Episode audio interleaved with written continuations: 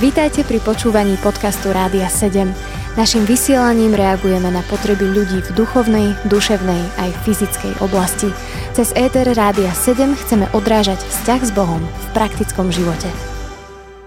V liste Židom v 10. kapitole je napísané, že skrze obetu Pána Ježiša Krista máme prístup k Pánovi, a k Pánu Bohu. A teda je tu napísaná taká výzva, prístupme s úprimným srdcom v plnej istote viery, so srdcom očisteným od zlého svedomia a s telom obmytým čistou vodou. Ja by som sa pristavila pri tom srdci očistenom od zlého svedomia.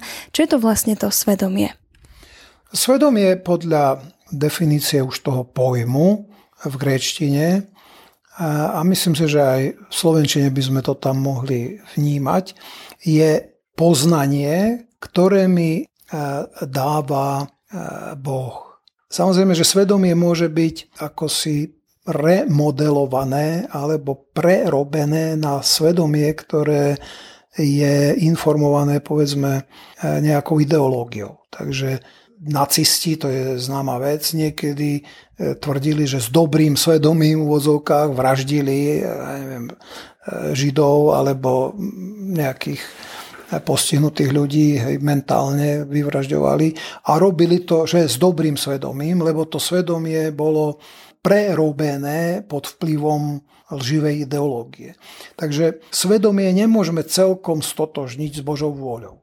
Ale zase je úplne jasné, že Biblia aj nakoniec bežná etika e, považuje svedomie za arbitra, za nejakého rozhodcu, ktorý určuje v mojom vnútri e, vedomie, robím dobre alebo robím zle. Hej? Takže nemôžeme ho celkom stotožniť, že ak to robím podľa svedomia, tak je to určite dobré, ale Biblia nám hovorí, že svedomie, ak je dobré, tak sa pýta na Božiu voľu. Teda nespolieha sa len samo na seba, ale mi, ma vedie k tomu, nespoliehaj sa len na svedomie. To je treba povedať, že svedomie, dobre svedomie ukazuje nad seba. A preto môžeme povedať, že je do nejakej miery spolahlivé. No a teraz, keď ideme k tomu, že čo to znamená, že to srdce má byť očistené, no ak sa rozhodujem, srdce je orgán fyzický dnes, každý vie, ako vyzerá srdce. Predpokladám, že nie je ťažké túto fyziologickú mm, informáciu niekde zistiť. Ale keď Biblia hovorí o srdci, tak hovorí o tom, čo sa deje v srdci, keď sa rozhodujem o niečom dôležitom. Keď sa človek zľakne, alebo poteší, alebo nejakým spôsobom sa niečomu veľmi venuje, tak sa mu rozbúcha srdce. Hej. Cíti to, že mu stisne srdce, alebo sa mu rozbúcha srdce, alebo niečo sa stane. No a preto Biblia hovorí o srdci, lebo tieto možno by sme mohli povedať adrenalínové myšlienky, emocionálne nabité rozhodovanie myšlienky sa prejavujú na srdci. Takže keď hovoríme o srdci, tak hovoríme o rozhodovaní, o myšlienkach, ktoré ma emocionálne nejako angažujú alebo ovplyvňujú. Takže to je biblické srdce. Myslenie s emóciami, ktoré je nejakým spôsobom hodnotovo ovplyvnené. Takže to je k definícii srdca. No ale toto srdce, keď sa povedzme rozhodne, dobre, chcem poslúchať Boha, svedomie mi môže povedať, Boh je, sa hneva.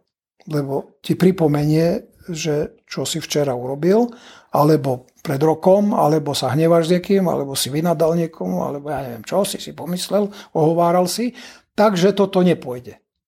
To znamená, že to svedomie musí byť v dobrom zmysle umlčané, teda nie prekonané násilne, ale nejakým spôsobom mu vysvetlené, toto je odpustené, toto je vybavené, Boh sa nehnevá, aby to srdce v tom rozhodovaní alebo v tých reakciách na Božie slovo mohlo fungovať bez obmedzení. Ako toto urobím tak konkrétne prakticky v takom mojom bežnom dni, že presvedčím to moje svedomie? Svedomie, ak má byť biblicky, teda kresťansky presvedčené, tak musí byť presvedčené Božím duchom po modlitbe, to znamená vyznám hriech, urobil som zle, nezatajujem, ne, premaľúvam to na bielo, ak je to čierne. Nesnažím sa na to dať nejakú konštrukciu, ktorá to sa snaží nejakým spôsobom spraviť z toho zo zlého dobré, alebo tak. Lebo čo svedomie nikdy nepripustí, je seba klam. Ja môžem oklamať všetkých, ale Boha a svedomie neoklamem. No ak som pod vplyvom dlhej ideológie, tak to svedomie, áno, dá sa remodelovať. No ale to už je niečo, čo je mimo svedomia. Hej, tam je jasné, že to svedomie som sa rozhodol zabiť. Môžem sa dostať pod vplyv drog, alebo pod vplyv nejakej hudby, ktorá ma ohluší, alebo pod vplyv nejakej skupiny ľudí, ktorí kričia, teraz nemyslím krik audio, proste zvuk, ale mm, taký, taký ideový krik.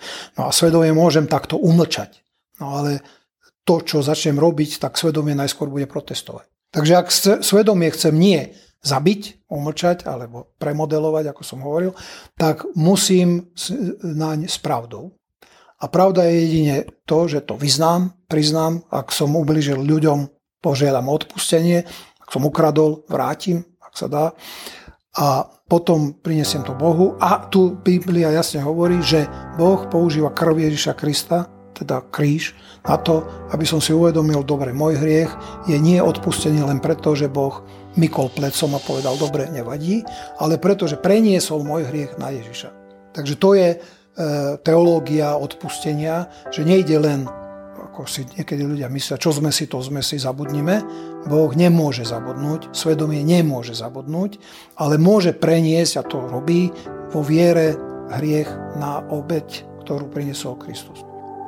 Počúvali ste podcast Rádia 7. Informácie o možnostiach podpory našej služby nájdete na radio7.sk.